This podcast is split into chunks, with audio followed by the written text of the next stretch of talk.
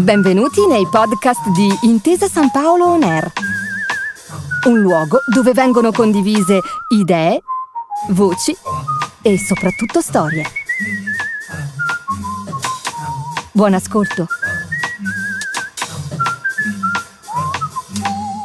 Rita Levi Montalcini vi racconto la storia di Rita Levi Montalcini, una magnifica donna della scienza che si è realizzata come neurologa nella vita grazie alla sua dedizione al lavoro.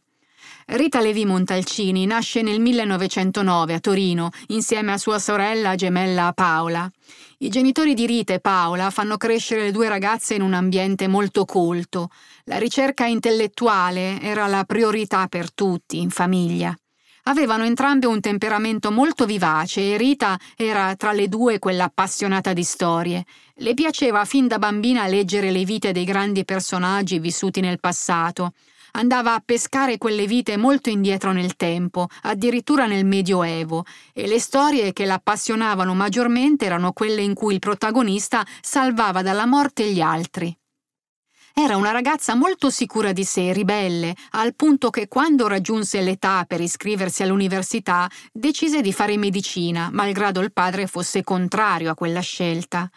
Aveva le idee chiare, Rita, voleva diventare medico, proprio come nelle storie più belle che leggeva nei suoi libri preferiti. Era caparbia e quando si metteva in testa una cosa, nessuno le faceva cambiare idea. Il padre le ripeteva che voleva vederla in una facoltà con un posto sicuro. Marita, figuriamoci se ascoltava queste cose, si iscrisse a medicina. Riuscì a laurearsi con 110 lode nel 1936, ma non poteva minimamente pensare di intraprendere la carriera come medico in Italia, perché gli ebrei non potevano stare nelle scuole, era questa la legge dittatoriale che venne promulgata. La situazione precipitò quando Mussolini si alleò con Hitler e Rita scappò in paesi più ospitali. Andò prima a lavorare in Belgio, dove un professore amico di famiglia le propose un posto come ricercatrice. Poi tornò in Italia perché sembrava che le cose stessero migliorando. Creò nella sua stanza di casa una specie di laboratorio domestico con tutta l'attrezzatura per fare esperimenti. L'argomento che affascinava maggiormente Rita erano i nervi, le terminazioni nervose, e così lavorava su cavie di laboratorio che sollecitava con diversi stimoli. Annotava diligentemente tutte le reazioni di queste cavie per poi capire i meccanismi che regolano in realtà il nostro sistema nervoso. Aveva nella stanza laboratorio degli embrioni di pulcini su cui concentrava i suoi studi in quel laboratorio Rita Levi Montalcini scoprì il meccanismo della morte di intere popolazioni nelle fasi iniziali del loro sviluppo, un fenomeno riconosciuto solo tre decenni dopo. Rita era molto metodica nel suo modo di lavorare, aveva la dedizione al lavoro come principale qualità si metteva a studiare una cellula per volta sotto il microscopio e non lasciava mai uno studio fino a che non aveva riempito quaderni di calcoli e trovato qualcosa. Fu quando si mise a studiare delle uova di gallina che capì qualcosa di nuovo.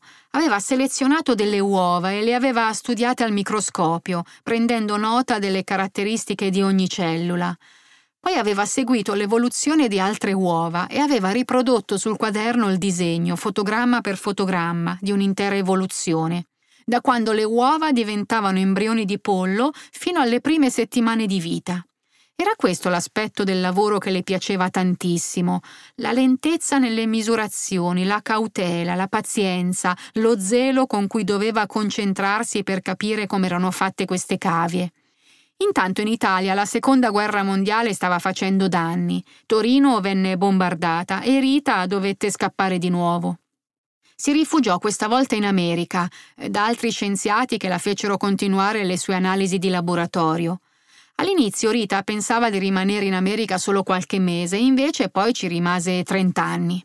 Agli inizi degli anni 50 arrivò ad una conclusione inaspettata durante un lavoro su delle cavie stava sperimentando con un suo collega, Stanley Cohen, un trapianto di tumore di un topo sul sistema nervoso dell'embrione di un pulcino e scoprì una proteina che gioca un ruolo fondamentale nella crescita delle cellule. Alla proteina diedero il nome di fattore di crescita nervoso. La proteina che avevano scoperto si rivelò fondamentale per gli studi sul cancro, l'Alzheimer e il Parkinson. In America diventò anche professoressa e insegnò medicina all'università. Nel 1977 tornò in Italia e nove anni dopo arrivò il premio Nobel per la medicina. Rita fondò un nuovo gruppo di ricerca e divenne capo dell'Istituto di Neurobiologia del CNR, il Consiglio Nazionale di Ricerche, uno degli istituti di ricerca più importanti che abbiamo in Italia. Visse una vita molto impegnata. La sua nuova missione era quella di far crescere l'intero paese e di far toccare alla ricerca italiana delle vette ancora poco raggiunte. Vinse tantissimi premi, venne nominata senatrice a vita e in Italia diventò una delle scienziate più importanti di sempre.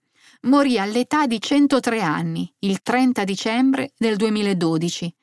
Tra le frasi di grande effetto che ha detto, e ce ne sono tante, ricordo con maggiore trasporto quella che rivendicava l'uguaglianza di genere nella scienza. Diceva i cervelli degli uomini e quelli delle donne sono uguali, il resto sono scemenze. Grazie per aver ascoltato i podcast di Intesa San Paolo On Air. Al prossimo episodio.